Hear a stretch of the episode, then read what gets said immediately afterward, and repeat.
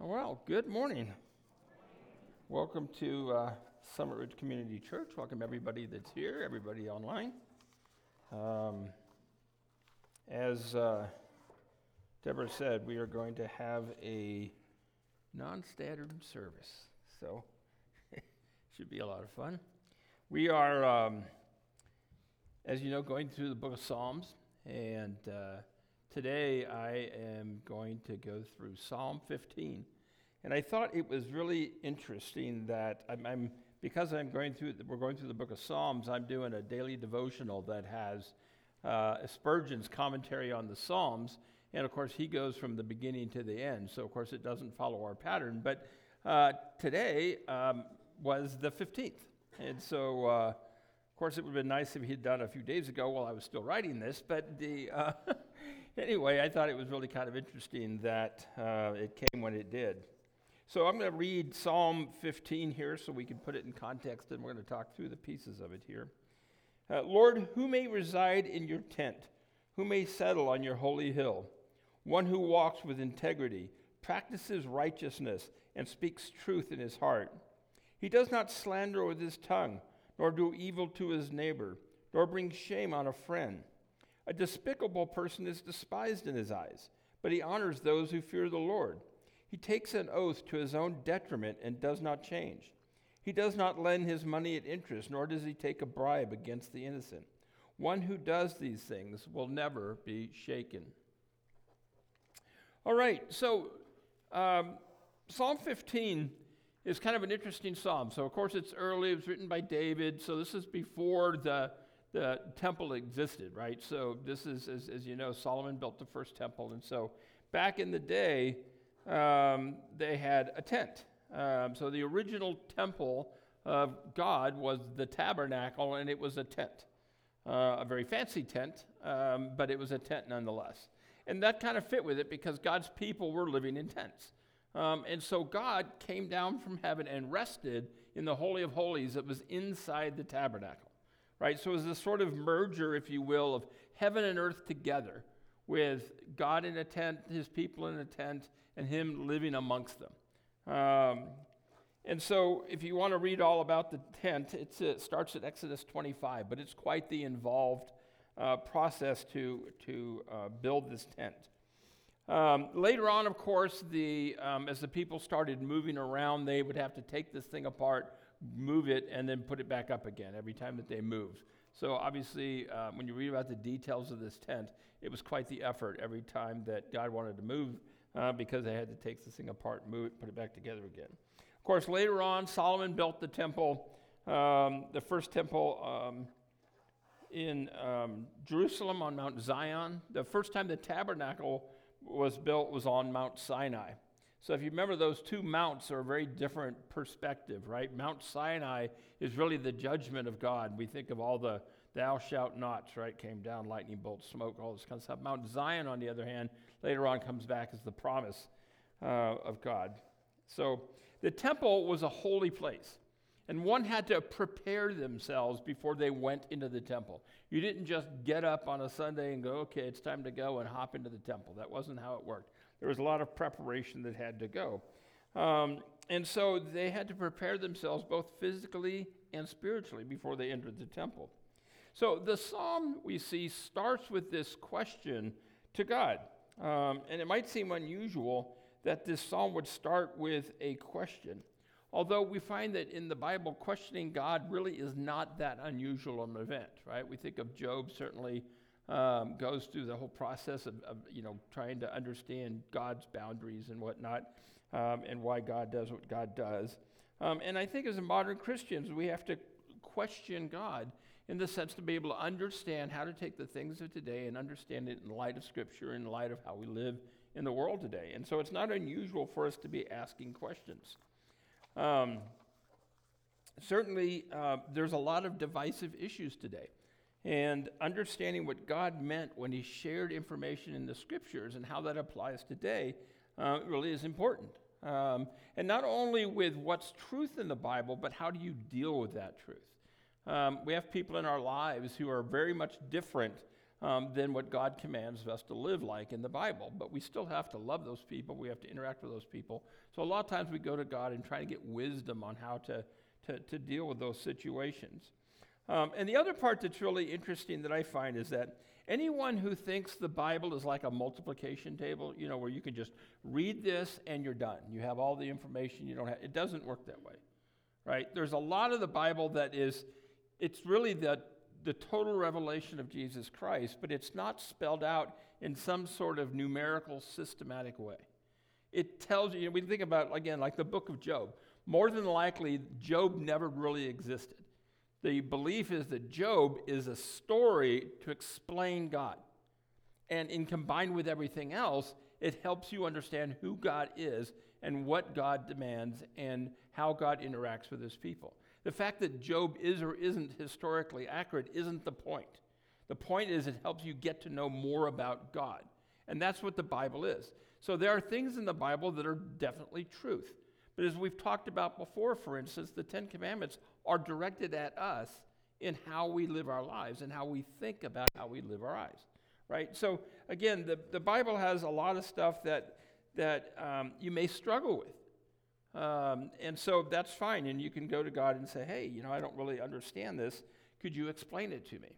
Um, and be honest with you, I think that if you, um, if you think you can, I, most of you know I'm a, what I call a fundamentalist when it comes to the Bible. I pretty much believe what the Bible says as it says it.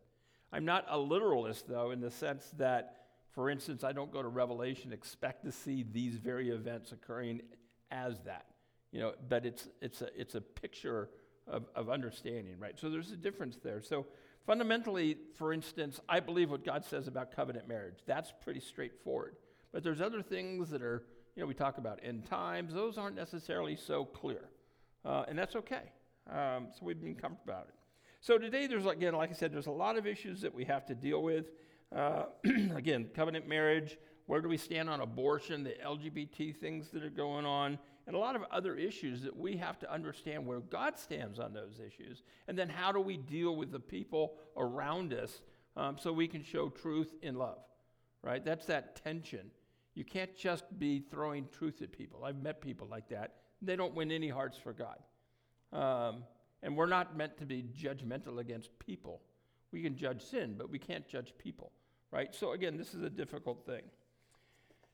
All right, so the, um, and again, like I said, I, I, think that if you think that you can just read through this and you have all the answers and you don't need any help, you probably need some big help.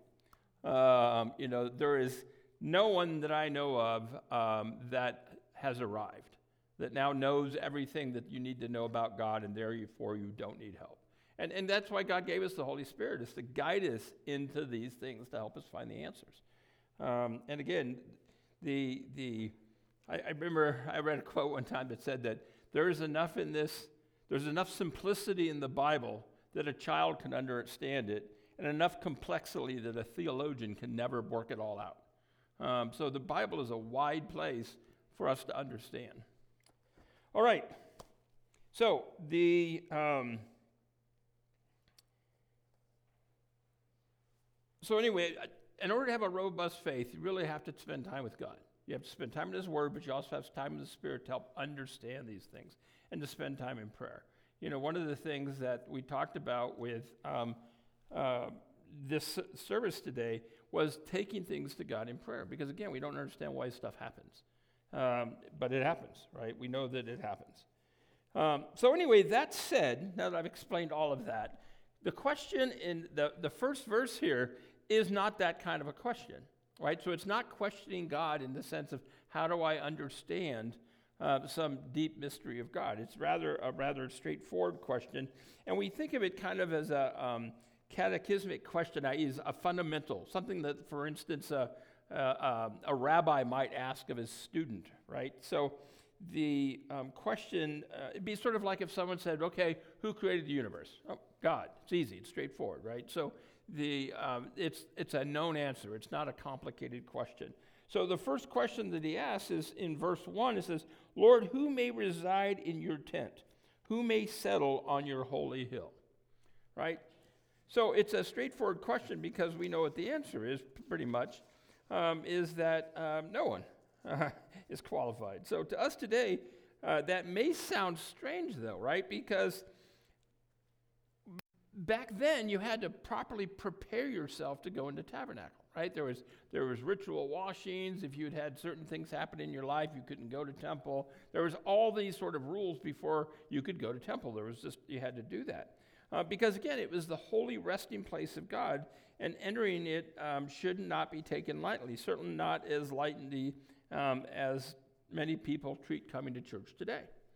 Uh, the average churchgoer in the 21st century expects God just to be glad we showed up.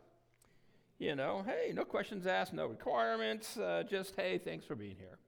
Uh, don't miss the alms box on the way out. The, uh, but the idea that God would expect something from us before we're allowed to enter um, is just not something we think about in, in this time, but they certainly did uh, 3,000 years ago. So the verse is not just asking who is qualified to approach God, uh, but who may dwell with him, who can live with God, right? So when we say who can live in his tent, again, remember, God is in the tabernacle and people are going in the tabernacle. So you are having to live with God. That's kind of a scary thing when you think about it. You know, the, um, the, uh, I remember a joke, but we don't have time. The, uh, the, well, maybe we do. The, uh, so the, uh, so the, so this great. So these these two kids are just nightmares. They're like 10 and 12, and they're single moms trying to take care of them, trying to raise them, and just it's a nightmare. They're doing stuff in town. They're shoplifting, doing all this sort of stuff. And so the um, the mom says to this young new pastor that the church gets, "Can you put the fear of God in these kids?" And the uh, pastor, being a young pastor and not knowing any better, says, Absolutely, I sure can. So after church, he invites the two kids, tells the younger one to sit outside while he brings the older one in the office. And he looks at the older one, he says, Where is God? The kid looks kind of startled at the question. And the pastor looks at him and says, Where is God? Now the kid's really getting nervous. And finally, the pastor's getting irritated and said, Where is God? The kid jumps up out of his chair, races out the door, and his younger brother says, What's going on? God's missing, and they think we took him.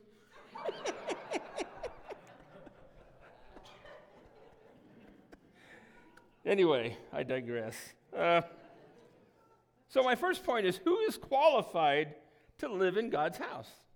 Right? So, it's, it's, it's the casual approach of everybody can come to church, you know, no matter what, you can come, is really nice um, from a, a casual approach as far as good evangelism.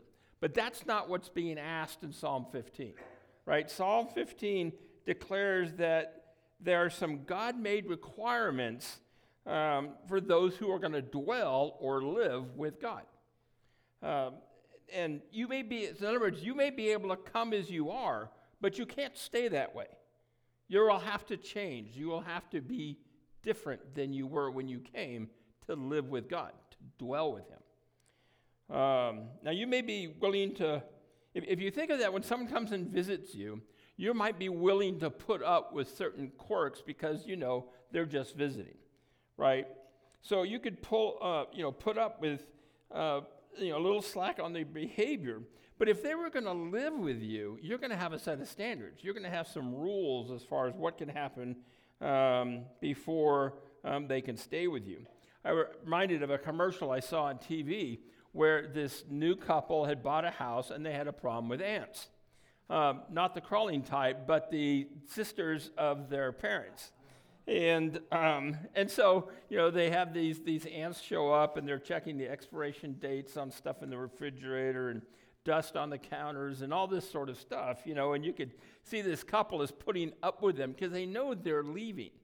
In fact, in the last one, it's got this one ant knocking on the door and they're like not answering the door. You know, it's like, no, we're not letting another one in there. And so the again, they're visiting, so you're going to put up with this sort of annoyance. But if they move in, that's different. Um, you know, I think many of us have been faced when one of our boomerang kids shows back up um, and wants to move back into the house. And then you're like, okay, but here's the rules, right? There's quiet times, there's what your chores are going to be, there's, you know, there's all this stuff that you have to do. You can't just do nothing uh, and live in the house. Um, so we have requirements. Um, so we shouldn't expect anything different from God, right? It's not, we, it's not a surprise um, that God has expectations. And so while He invites us into His temple, um, is a simple process, gets you in the door, but living with Him, that is sanctification, expects more from you. Um, God calls us to be holy. Leviticus 11:45 says, "For I am the Lord who brought you up from the land of Egypt to be your God, so you shall be holy because I am holy." So we go back to the question, who is qualified to live with God in his house? And the answer is of course that no one is qualified to live with God in his house in and of themselves. Right? None of us are innately holy. We're all sinners. And through God's grace and the effectual work of Jesus Christ, on the other hand, we have imputed to us, nice fancy word, holiness. I.e., we have Jesus' holiness that gets us in the door and the right to dwell with Jesus and God. And the process of becoming more holy. And we had this conversation um, last year, uh, toward the end of the year. We talked about that idea that we are holy before God and we are working toward holiness. And that seems kind of a contradiction, but it's, we've been given a, uh, a status that we're working now to fulfill, right, is the best way to explain that. Um, so we have to be grateful that um, we have a God that loves us and that allows us to live with Him. I ask that you join me in this responsive prayer. Holy God, we do not deserve to be in your tabernacle. We do not deserve to be in your dwelling place. We have not led a blameless life. Holy God, we have not walked in your ways. We have not done what is right in your sight or spoken the truth that you have sealed in our hearts. We have done evil both to love and to those refuse to love as we should. Holy God, we have not appreciated that which you have given us. We have all faithful stewards of that which we have been blessed and have hoarded that which should be shared with the least of these. Holy God, we confess our fallen ways. Hear our cry, God of our hope, as we confess that which weighs us down.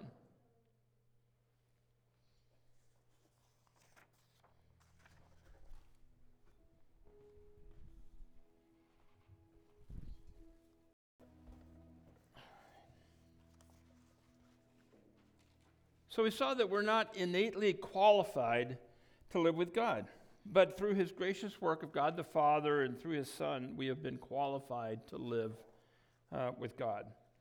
Um, and that, with a relationship rooted in Jesus Christ, we are, again, sinners saved by grace, we can dwell with the Father. And that's really an amazing thought when you think of that.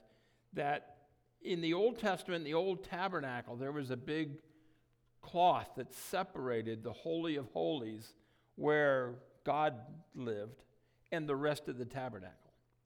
Um, and in fact, when the priest had to go into the Holy of Holies, they literally had a rope tied around his ankle because if he did something wrong, they could pull his body out uh, because no one else could go in. So the Holy of Holies was an amazing place, right? But when Jesus died, we're told that that curtain was torn in half and we were no longer separated from God by this curtain. We, in fact, now had God in us. We have the dwelling of God in our lives. So, in the second part of the Psalms, we see the qualities of those who are saved, qualities that should be reflected in those who know Jesus Christ. Again, the psalmist talks about dwelling and living, not approaching. The assumption is you're now in here and now you're living with God. And what does it mean to live with God? Um, so we have qualities that should be reflected in those who know Jesus Christ, right? So What does that mean? Well, the choice of verbs that are suggested approaching God is, is simpler to approach Him than it is to live with Him day to day. Right? I mean, again, we are holy and we're striving for holiness. So, what do we all know? We know we don't inherently do everything right every day. In fact, I'm sure I sinned a couple of times on the way here. Um, yeah, I figure five over is good enough. The, um, the you know, and so there's, there, we, we have to understand that it's a striving um, to live with God in a day to day process. Um, and that shouldn't surprise us. Um, you know, when we get a job, you know, we go through the interview process, they tell us about the job, you do some research online to find out the thing. But when you actually get the job, you find out what the real requirements are. Right? They now you sit down your first day and they're like, okay, you're going to do X, X, X, X, X, and you're like, oh, that's not what it said. Um, so, same thing here is that now um, we have a requirement of things we need to do if we're going to have a relationship with God, if we're going to live in His house. Um, we have to count the cost. Um, we have to look at what's required of us versus what we've gained from the expenditure. Luke 14 28 says, For which one of you who wants to build a tower does not first sit down and calculate the cost to see he has enough to complete it? Um, and it's really interesting, especially in our denomination, we put a lot of emphasis on the cost. What does it mean to be a follower of Jesus Christ? What is the requirements that are on us and how we live our lives? Right? It's not just something you do once, so you've got the stamp that says, you know, if I die, I've got, I've got my passport shows I've been to church once, I'm good. That's not what it is. It's, it's this continuous process of, of growing. Um, now, there's no behavioral requirements for getting saved, but there are things that we must do to stay united to God. Um, we're justified by faith alone, but sanctification is a combination of faith and obedience.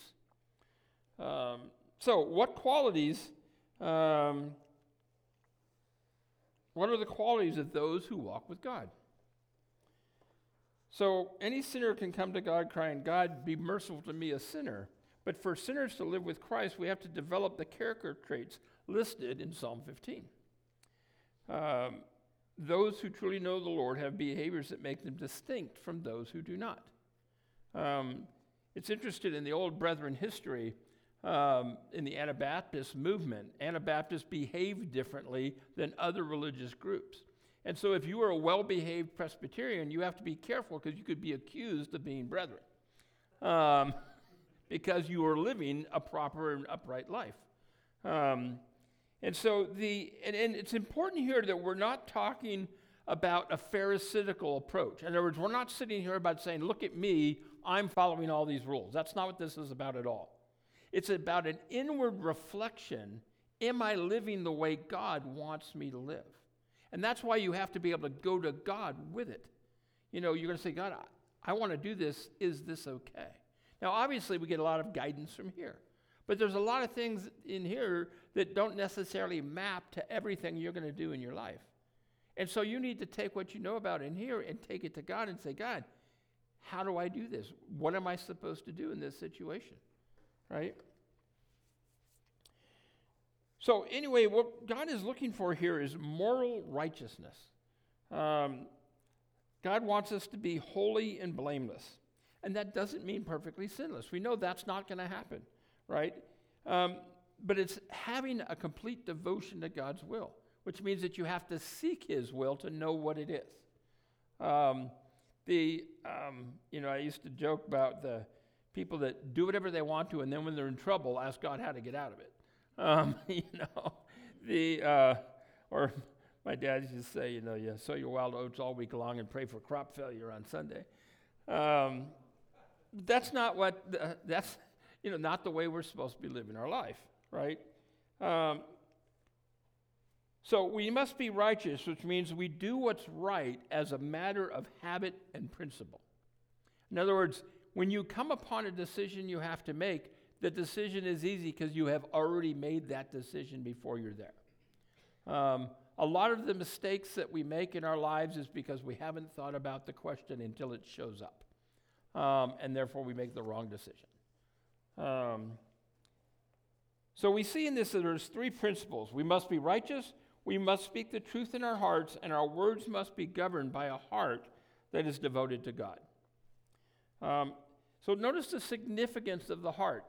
Uh, our hearts must be devoted to God, and then we can speak the truth from our hearts. Um, if our hearts are darkened by evils of the world, then we cannot speak the truth of God because our hearts won't contain the truths. Um, and so David applies these moral qualities to three concentric circles those we live near, um, those we go to church with, and then those that are in our larger circle. So, this is the way that the message paraphrase says it Walk straight, act right, tell the truth, don't hurt your friends, don't blame your neighbor, despise the despicable, keep your word even when it costs you, make an honest living, never take a bribe. Pretty simple, right? Pretty straightforward sets of rules. Um, so we're to practice righteousness, devote ourselves to God, speak the truth. Um, and it's not surprising that um, this is to apply in these layers of our life, right? Because we have that, right? We have close family, we have those we associate with, and of course, we have the stranger that we meet on the road, so to speak. Um, we do not do evil or bring shame on a friend. We despise those who do extremely nasty, cruel, or evil things in the world. Um, and we do the right things even when it's to our detriment. Um, there's times that doing the right thing is going to cost you, uh, and that's okay. Um, and it's not surprising, this is very similar to what we read in the Sermon on the Mount, right? We read in Matthew chapter 5, verses 3 to 11 Blessed are the poor in spirit, for theirs is the kingdom of heaven. Blessed are those who mourn, for they will be comforted. Blessed are the gentle, for they will inherit the earth. Blessed are those who hunger and thirst for righteousness, for they will be satisfied. Blessed are the merciful, for they will receive mercy.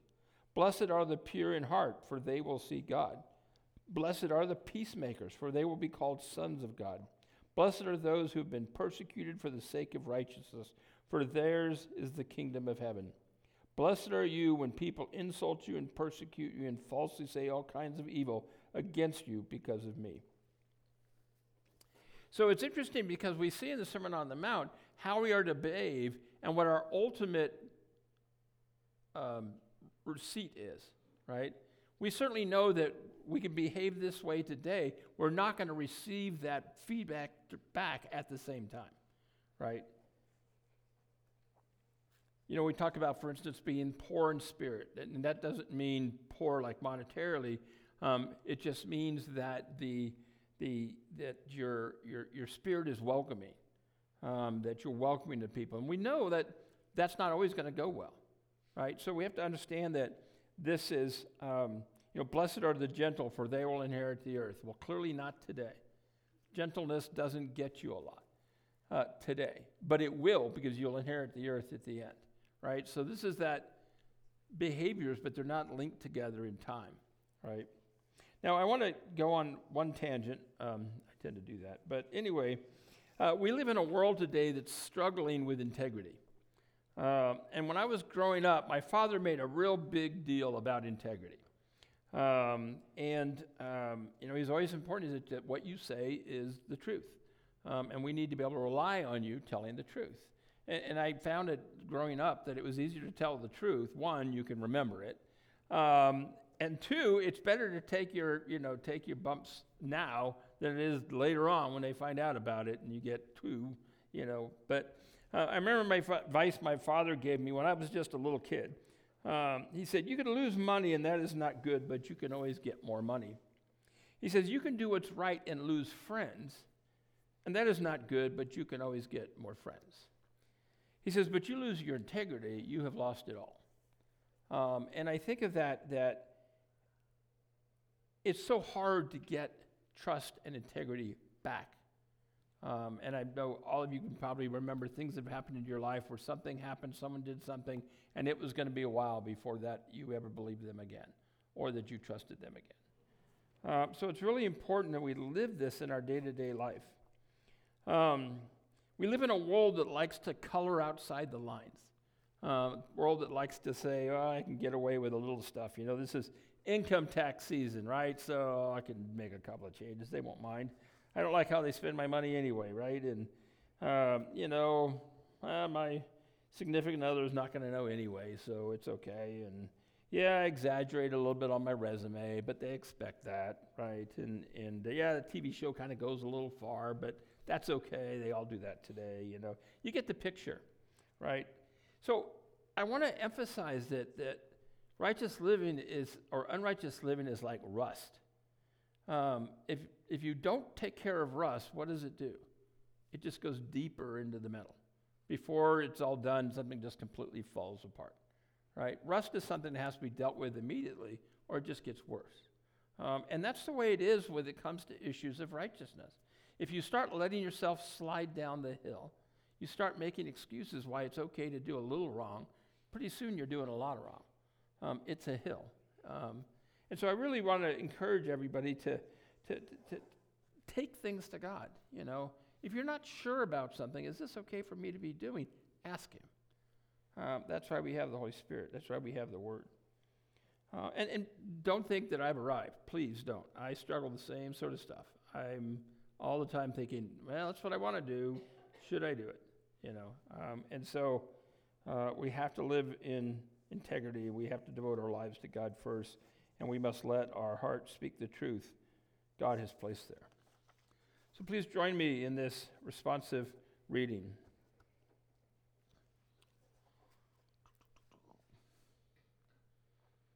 O God of the highest heaven, you are worthy to be praised with every breath love with every faculty of soul, serve with every act of life. We were all once dead in our sin, having no eyes to see you, no ears to hear you, no taste to relish your joys, no intelligence to know you. O oh God, you have opened our senses to you, and we are now aware of where we fall short. Show us, O God, how we are to walk in your ways. We wish to live in your ways. O God, your Spirit has made us alive. You have brought us into a new world as new creatures. You have loved us, adopted us, and called us your own. Let us lay aside every sin of this world. Help us to walk with you that we may be the salt of the earth and a blessing to all. Amen.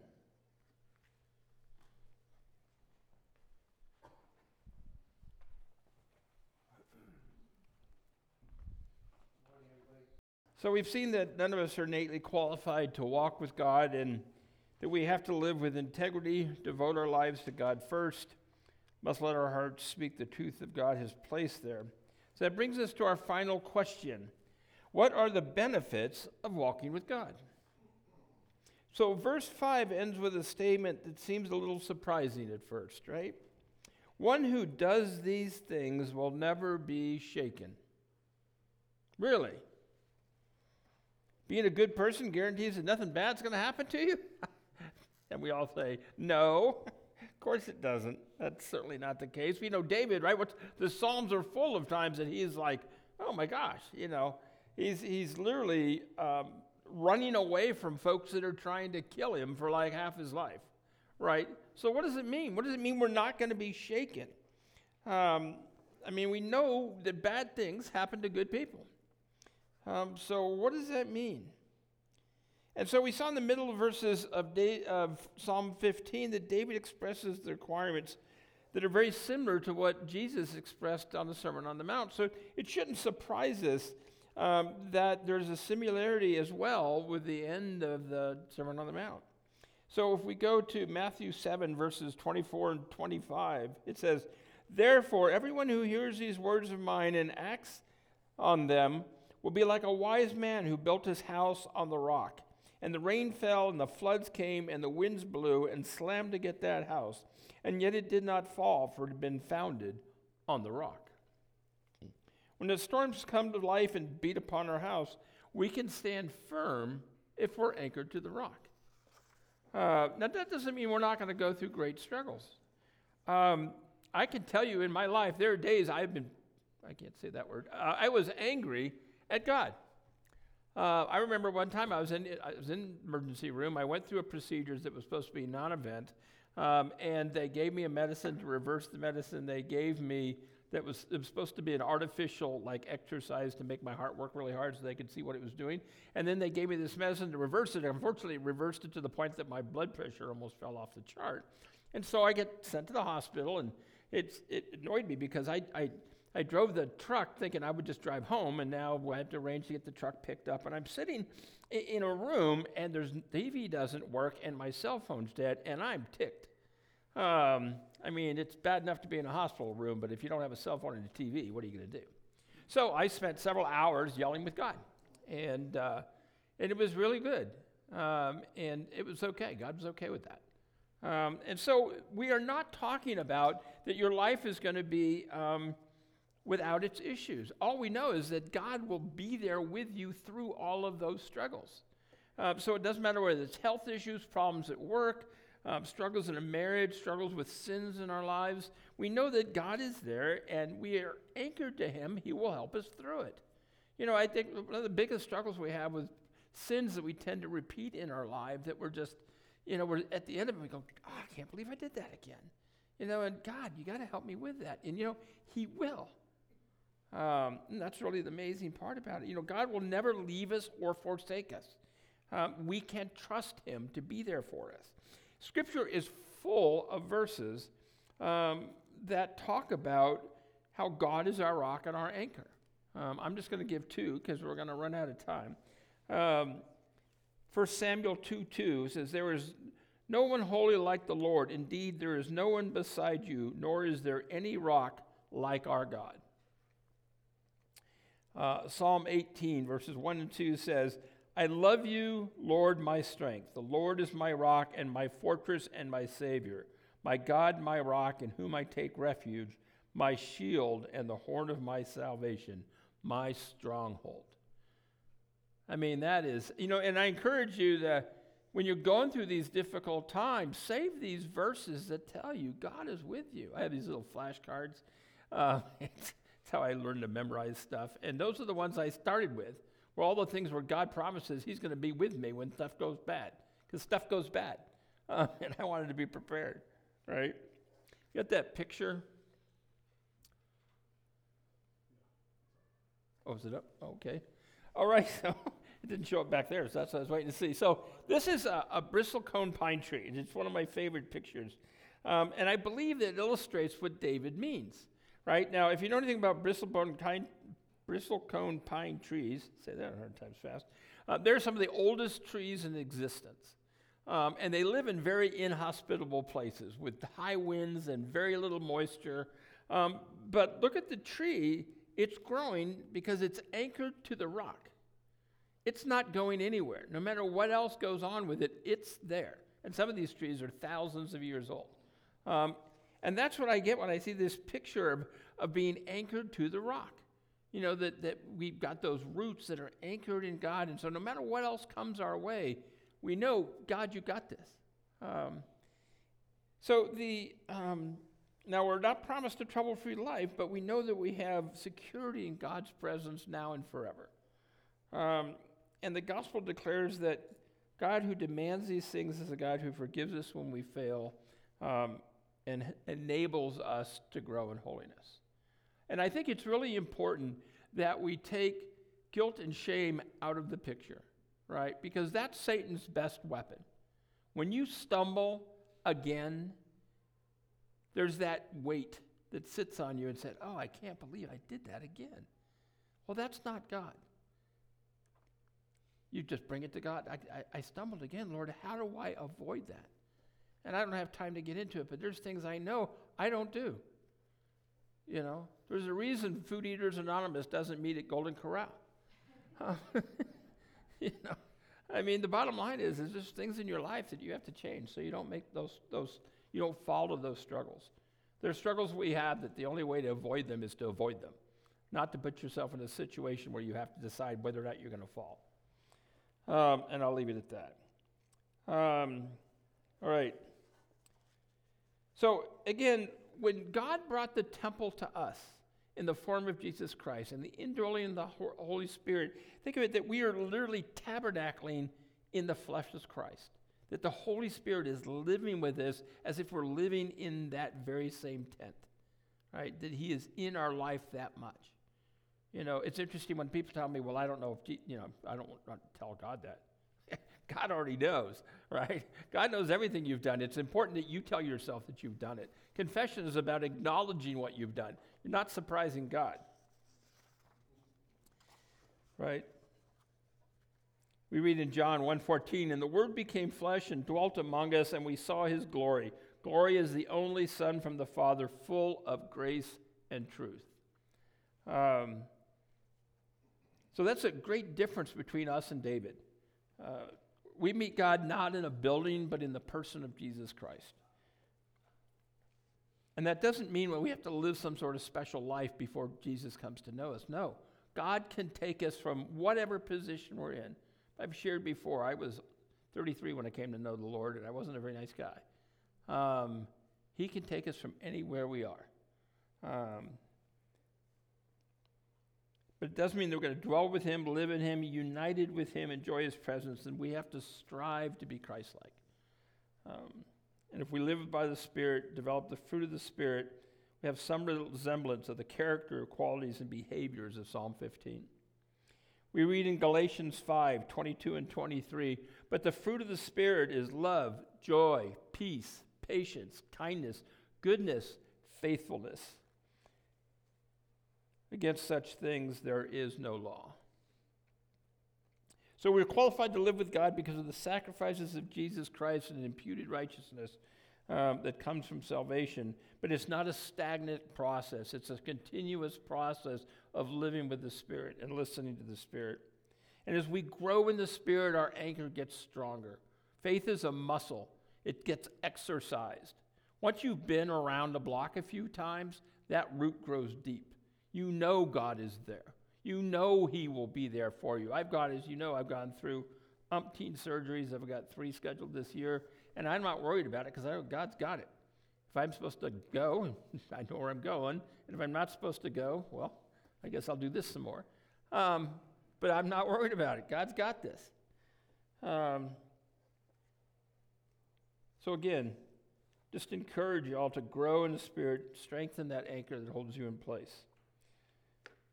We'll finish up with this responsive reading. So if you could join me. Thank you, Lord, for the fruit of love. For God so loved the world that he gave his only Son, that everyone who believes in him will not perish, but have eternal life. Thank you, Lord, for the fruit of joy. And the angel said to them, Do not be afraid, for behold, I bring you good news of great joy, which will be for all the people. For today in the city of David there has been one born for you a Savior, who is Christ the Lord. Thank you, Lord, for the fruit of peace. Now may the God of peace himself sanctify you entirely, and may your spirit and soul and body be kept complete without blame at the coming of our Lord Jesus Christ. Thank you, Lord, for the fruit of patience. Now may the God of patience and comfort grant you, grant you to be like minded toward one another according to Christ Jesus. Thank you, Lord, for the fruit of kindness. So, as those who have been chosen by God, holy and beloved, put on a heart of compassion, kindness, humility, gentleness, and patience, bearing with one another and forgiving each other.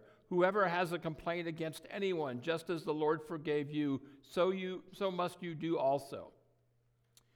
Thank you, Lord, for the fruit of goodness. Let's not become discouraged in doing good, for in due time we will reap if we do not become weary. So then, while you have opportunity, let's do good to all people, especially to those who are the household of the faith. Thank you, Lord, for the fruit of faithfulness.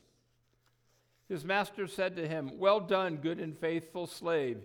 You are faithful with a few things. I will put you in charge of many things. Enter the joy of your master. Thank you, Lord, for the fruit of gentleness.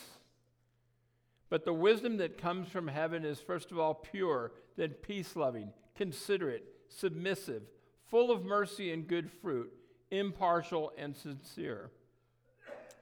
Thank you, Lord, for the fruit of self control. For this very reason, make every effort to add to your faith goodness, and to goodness, knowledge, and to knowledge, self control, and to self control, perseverance, and to perseverance, godliness, and to godliness, mutual affection, and mutual affection, love. For if you possess these qualities in increasing measure, they will keep you from being ineffective and unproductive in your knowledge of our Lord Jesus Christ. Against such things there is no law. Father, we're just so grateful that you are with us, that we are able to live with you, that we can spend our lives with you, that we can hear your voice. We give all to you, Lord, all that you give to us. In Jesus' name, amen.